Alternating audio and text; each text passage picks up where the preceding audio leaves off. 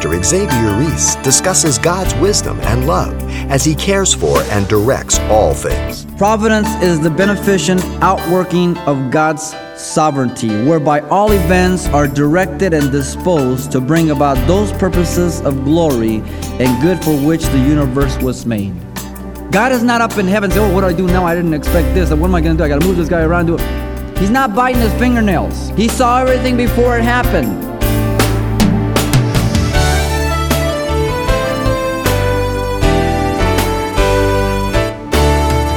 Welcome to Simple Truths, the daily half hour study of God's Word with Xavier Reese, Senior Pastor of Calvary Chapel of Pasadena, California. The word providence comes from the Latin providentia and means essentially foresight or making provision beforehand. When applied to God, the simple truth is that He not only looks ahead to make provision for His goals, but He infallibly accomplishes what He sets out to do.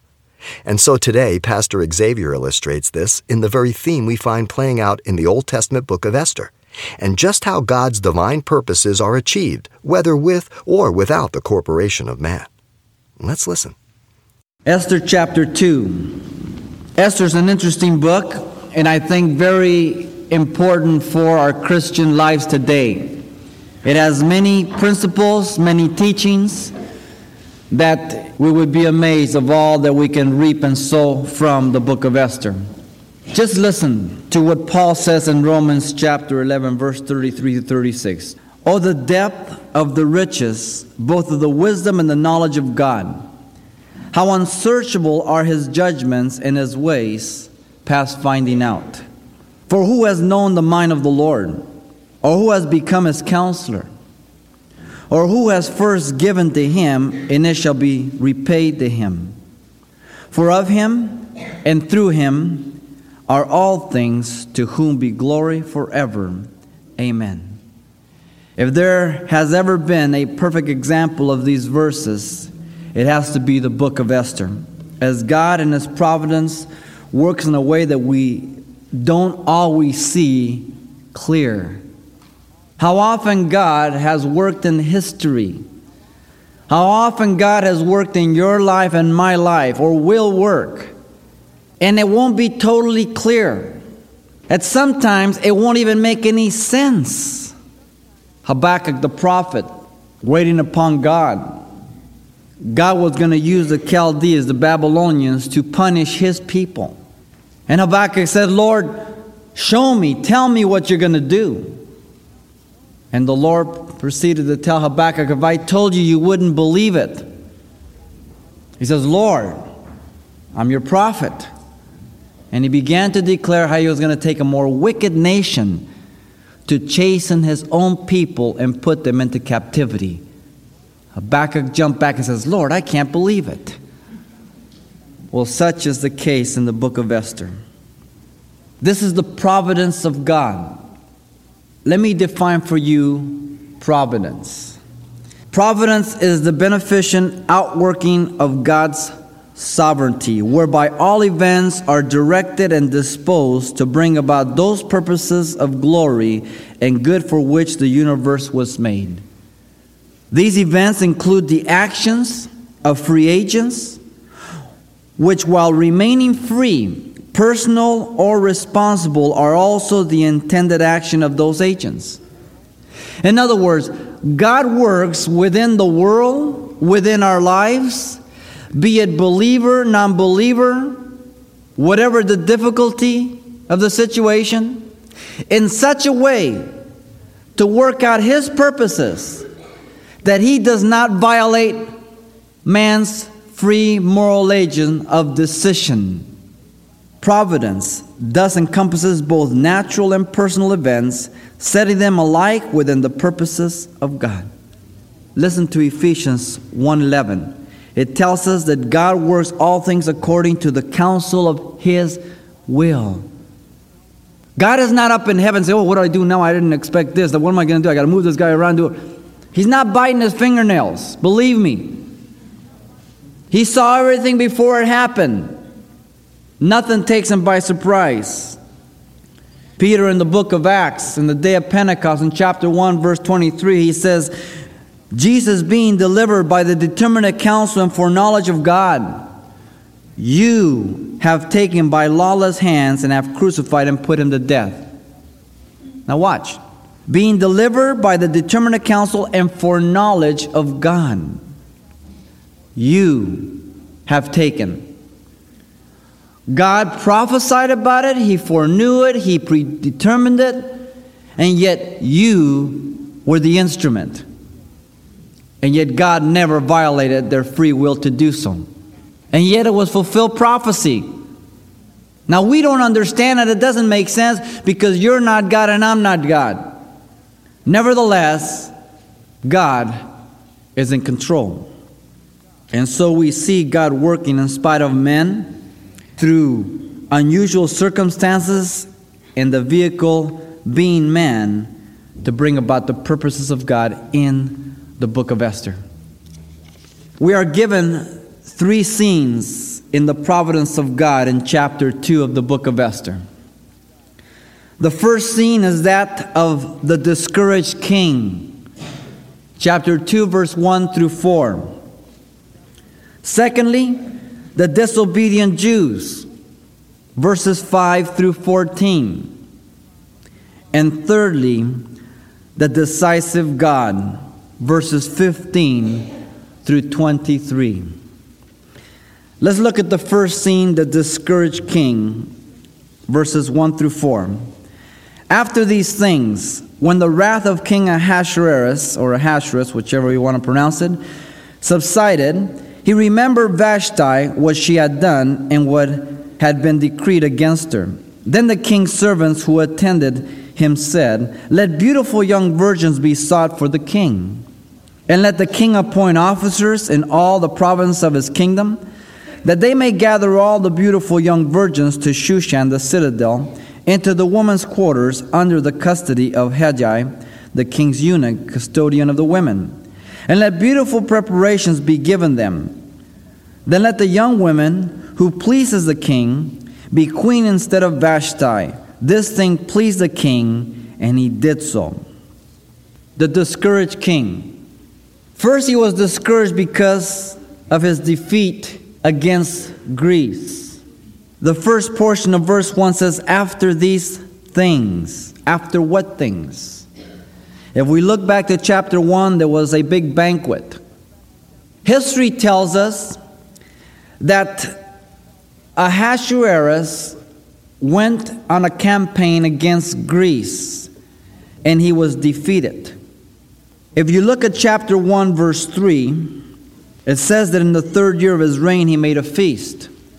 If you look at chapter 2, verse 16, it says that was the seventh year of his reign. There's three to four years between these chapters.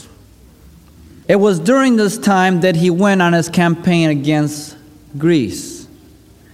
Ahasuerus is a title like Pharaoh or king, it isn't a name. And so many times you find this title to other kings, and people are saying, well, this guy is, is this king, this guy is the other king. Well, there's a contradiction. And if we study long enough, we'll find out that the Bible substantiates as the inspiration of, of Scripture. No errors. He is believed to be Xerxes of Persia. Xerxes being the Greek translation of Ahasuerus from uh, the Persian language.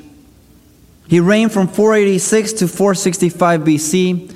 He was the son of Darius, which is found in Daniel 9 1. Now Ahasuerus celebrated his campaign against Greece by a six month banquet. Chapter 1, verse 4 says, When he showed the riches of his glorious kingdom and the splendor of his excellency majesty for many days, 180 days in all. He's going to go against Greece.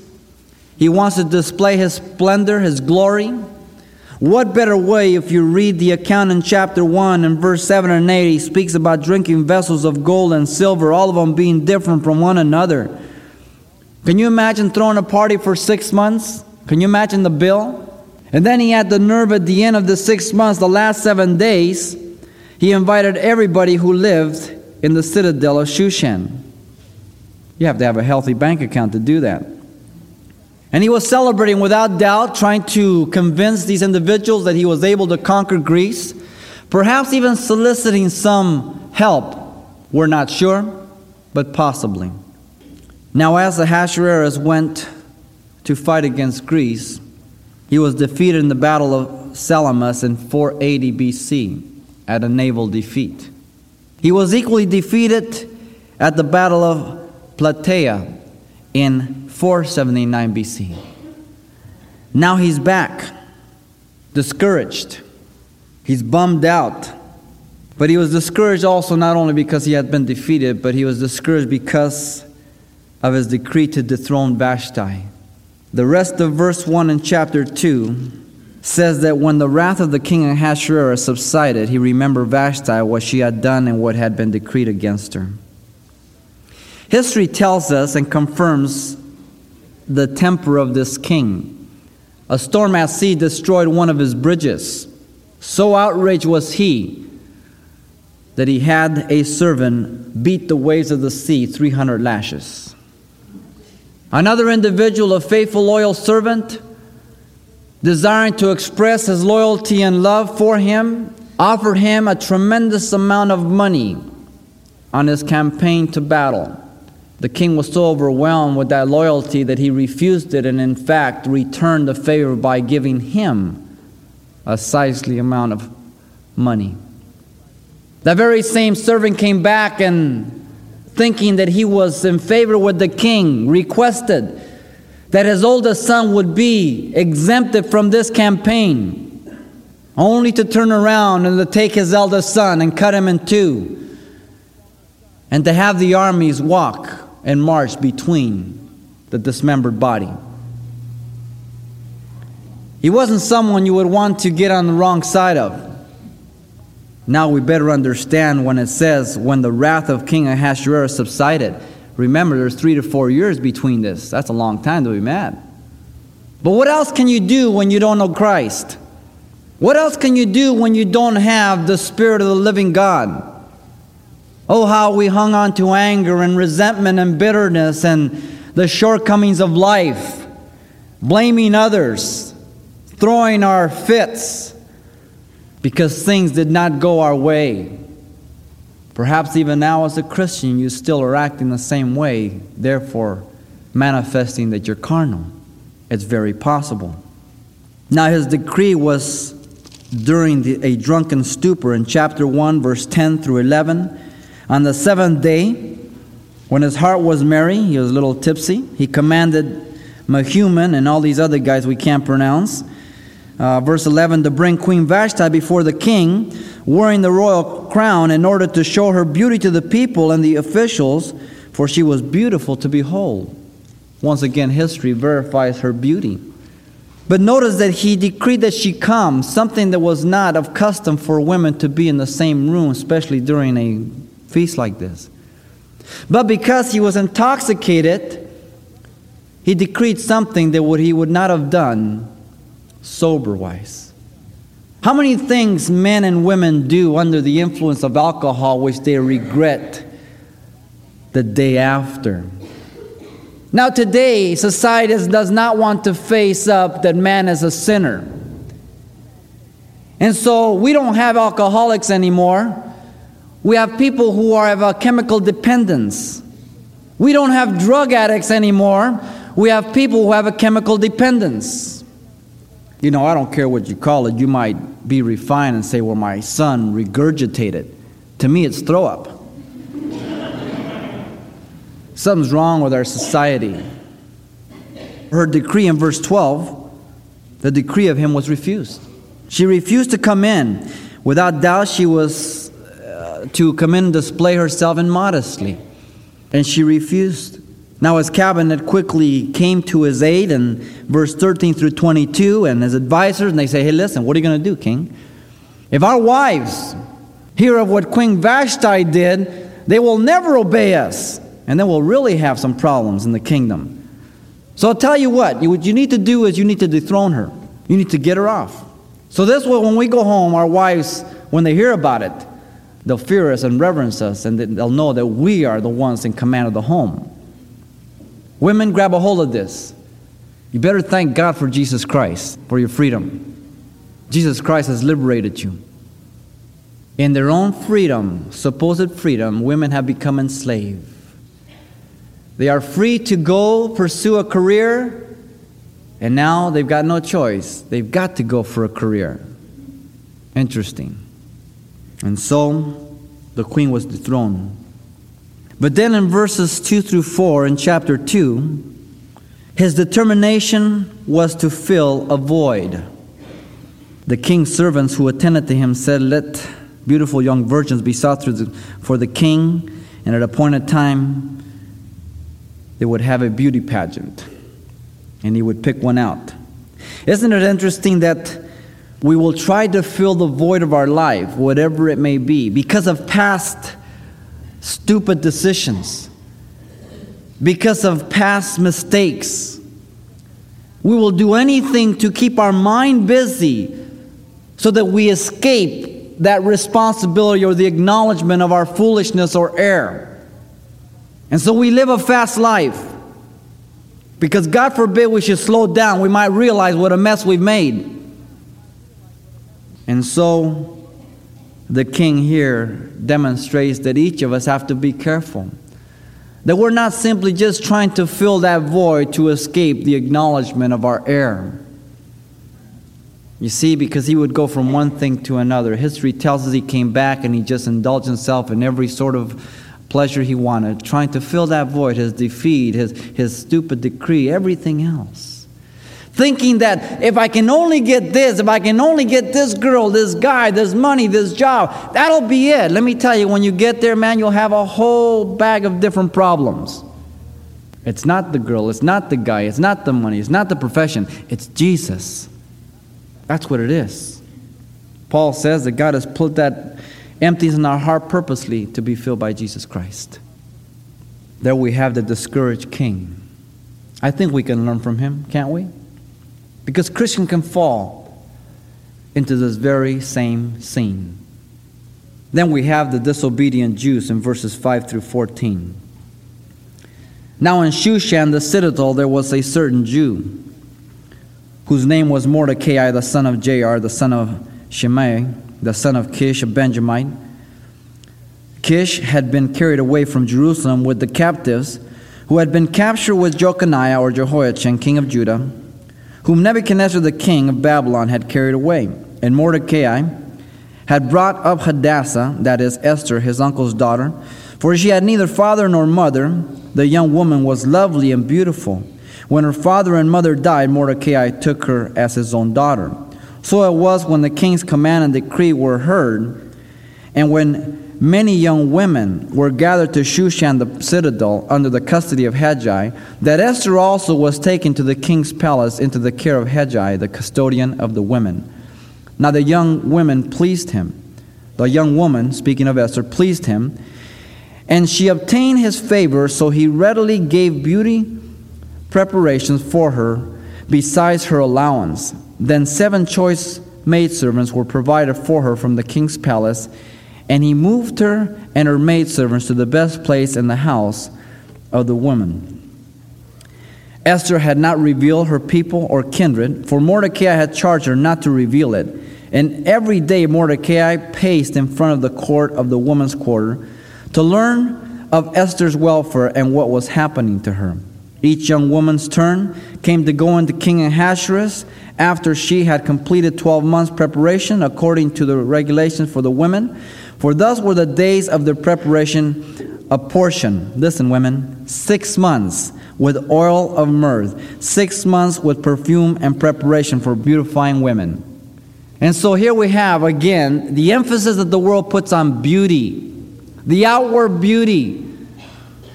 It appeals to the flesh because it parades itself around.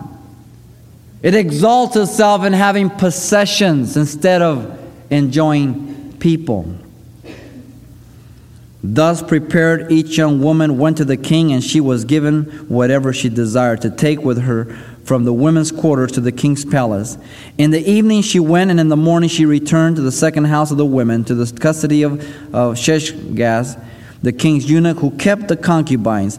She would not go into the king again unless the king delighted in her and called her for by name. And if he did call her, it wasn't to play cards. The disobedient Jews. First one is Mordecai the Jew. He is called that in verse 5. He was the son of Kish, a Benjamite. What a resemblance to Saul, the son of Kish, the Benjamite who was disobedient to God. Now you say, how was Mordecai disobedient, Xavier? Simply by this. He was carried away, verse 6 tells us, in the second siege of Jerusalem in 597. God had declared that Israel would be in captivity for 70 years. But God equally said that after the 70 years, He would bring them back to the land. What in the world is Mordecai doing in Persia? Now, you must put the book of Esther between chapter 6 and chapter 7 of the book of Ezra. Chapter 7, verse 1 Ezra returns to Jerusalem. Mordecai and Esther should have been there with him, as well as all the rest of the Jews. Less than 60,000 Jews returned to Jerusalem to rebuild the walls and to rebuild the temple, as we have studied uh, Ezra and Nehemiah.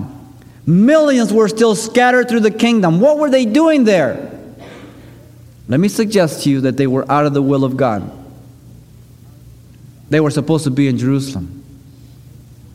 If there was no Jews in Persia, there would have been no danger to them. Isn't it interesting when we try to build our own safety, our own security, we're in the greatest danger? Isn't it interesting when we try to figure out God, we can be in the greatest of trouble? Now, he wasn't a young man, he was an older man. He opted out for the comfort, the contentment, and the safety that Persia offered. So he thought. The second individual is Hadassah or Esther. Hadassah, her Hebrew name, which means myrtle, Esther, her Persian name, which means star. Verse 7 says she was a cousin to Mordecai. She had been taken in and raised by him after her father's death. A commendable thing. But yet, there are many things that we can do that are commendable before the eyes of men. Commendable to those who we impart that service to. But yet, be in disobedience before the eyes of God on other areas. And yet, how often man tries to parade his commendable works to make up his disobedience with God on other areas we have to be careful. Come on, we all get together and we say, Oh, look what the Lord did. He opened this door and He used me this and I did that. I would love for us to sit down and talk about our failures. I would love somebody to say, You know what? I failed the Lord this week. I went out and fornicated. I blew it.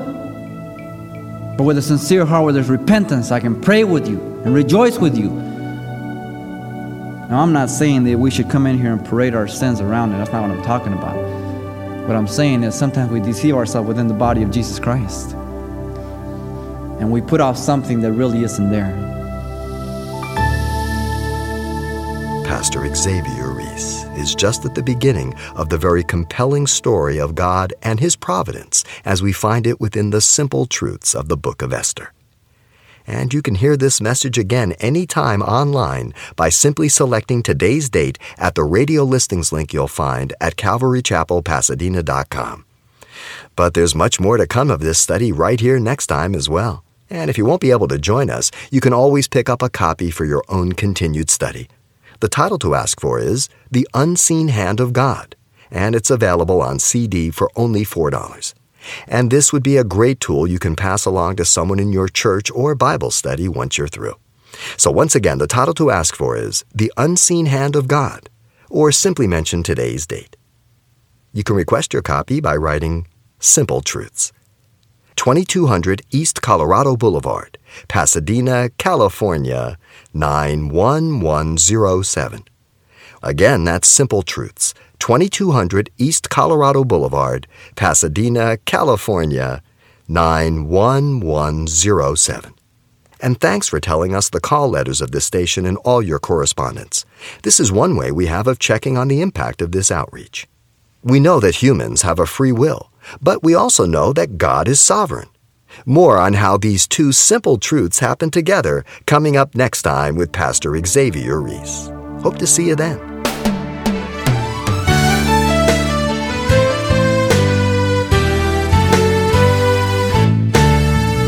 Simple Truths with Pastor Xavier Reese, a daily half hour broadcast, is a radio ministry of Calvary Chapel of Pasadena, California.